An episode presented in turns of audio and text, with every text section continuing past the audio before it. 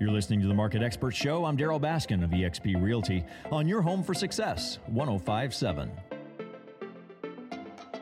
Managing employee and visitor safety, my guest today, Jennifer Jezek, president of York Electronic Systems. You've been in buildings that they've outfitted with security and access services, video cameras, very uh, qualified expert here for this discussion. Jennifer, tell us what not just business owners, but maybe some interesting things that the public might be be curious about. But as a business owner, uh, controlling that access to your property and the safety of the employees, you, you have a responsibility for that if you're the business owner, and you're also concerned about the safety of your visitors. How is that happening today? Well, managing employee and visitor safety in uh, the world of COVID 19 is changing on a daily basis. So we're seeing all sorts of new things when it comes to um, entrance access. Uh, from I'm sure everybody's experienced it now some sort of thermal detection when they enter a facility um, to scan for increased elevated temperatures.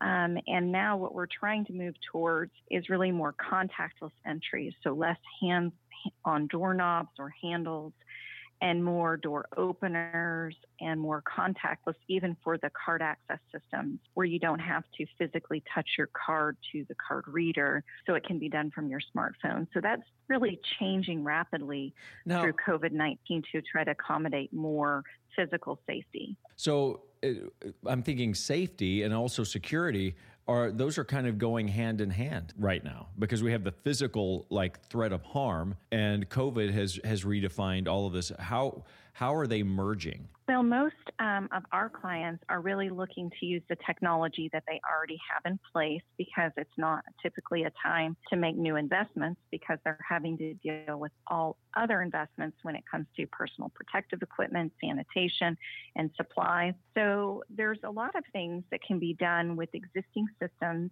to add things simply like additional door openers that are automatic or to add uh, visitor scanning for contact tracing. So if people are coming into a building and there is an exposure incident, they can actually add that. Sometimes it's even a software analytic on a surveillance camera to count people. Um, I think we see often really common in retail they're trying to do occupancy management so they can keep social distancing protocols. So we can actually use surveillance technology to count the number of people in a given space without necessarily human capital to have to physically count people and sign them in and out of a door. That's interesting because I've been into several buildings where they're they're paying an, an employee, a staff person, to be there the entire time the building is open and they're counting people coming and going. And that's an expense that business owners didn't have before. That's true. There is a number of uh, human capital expenses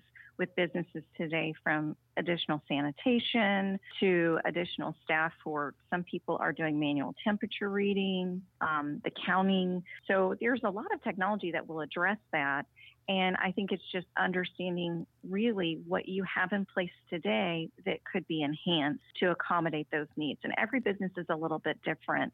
A small retail store that has a single point of entry is going to have far different requirements than a larger, let's say, high rise building that has multiple points of entry. So there's many, many different things that we have to consider when making those recommendations. But ultimately, um, software is really coming into play here and addressing a lot of those physical needs. Um, where instead of hiring additional staff person, you could implement software to do some of that. How concerned, by the way, talking to Jennifer Jezek, president of York Electronic Systems, eh, how concerned should I be as a visitor to a location that has this technology in place when it comes to my privacy? I mean, sci-fi, facial recognition, all of these other things. What is what's happening behind the scenes?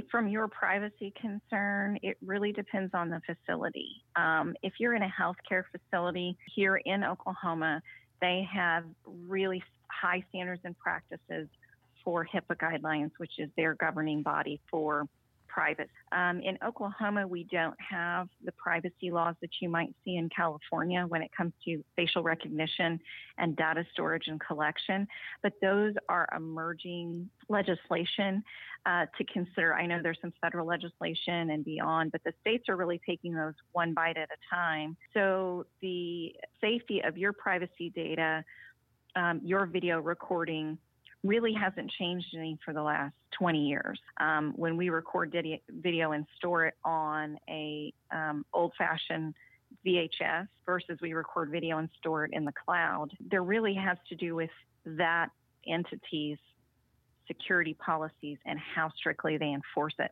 So there's not a ton of legislation there that tells us how we have to do it, but we provide standards and best practices for all of our clients to protect their data from cybersecurity breaches and things like that. So there are experts out there, York and others, that are really trying to advise clients on best practices. But at the end of the day, that privacy issue is really sort of a jump ball right now because the states are individually um, determining what they're going to require. Well, I gave up a lot of my rights when I just checked my messages and my uh, phone uh, unlocked because it scanned my face. So maybe that's not as big of a concern. but we I mean, take there, some of that for granted. So much out there right now where we, you know, our privacy and our data is is really out there in the world. Yeah. Um, it, it, and so we all have to just do our part to do simple things like, you know, really good password management, um, not sharing our um, passwords or using the same one over and over again. And there's simple things that we can do to kind of protect our privacy, um, whether or not um, our face may be captured, you know, on a video recording, because there's limit of what they can actually do with that face because of the way it captures the physical data. So there's there's not a lot that they can do. Um, we can't go into third, um, you know, cyborg and create a new Darryl Baskin. That won't happen. but we can uh, we can do certain things just as individuals to try to protect our privacy. And I always say the number one is any app that you're using. Um, try to enable two-factor authentication if it has that, and that's where it texts your cell phone um, when you log in from a unique device. Aggravating, um, but and important. Then it, it is annoying and it does slow down the process, but that actually protects your privacy, and then that using advanced passwords and not repeating usage of passwords because that's really where that malware comes in and that um, you know cyber criminals come in and they scan your data and then um, repeat and reuse it. And that's how a lot of credit card fraud and things like that happen. Jennifer jezek president york electronic systems. Thank you jennifer oh thank you darryl appreciate it you're listening to the Market Expert Show with eXp Realty. I'm Darryl Baskin.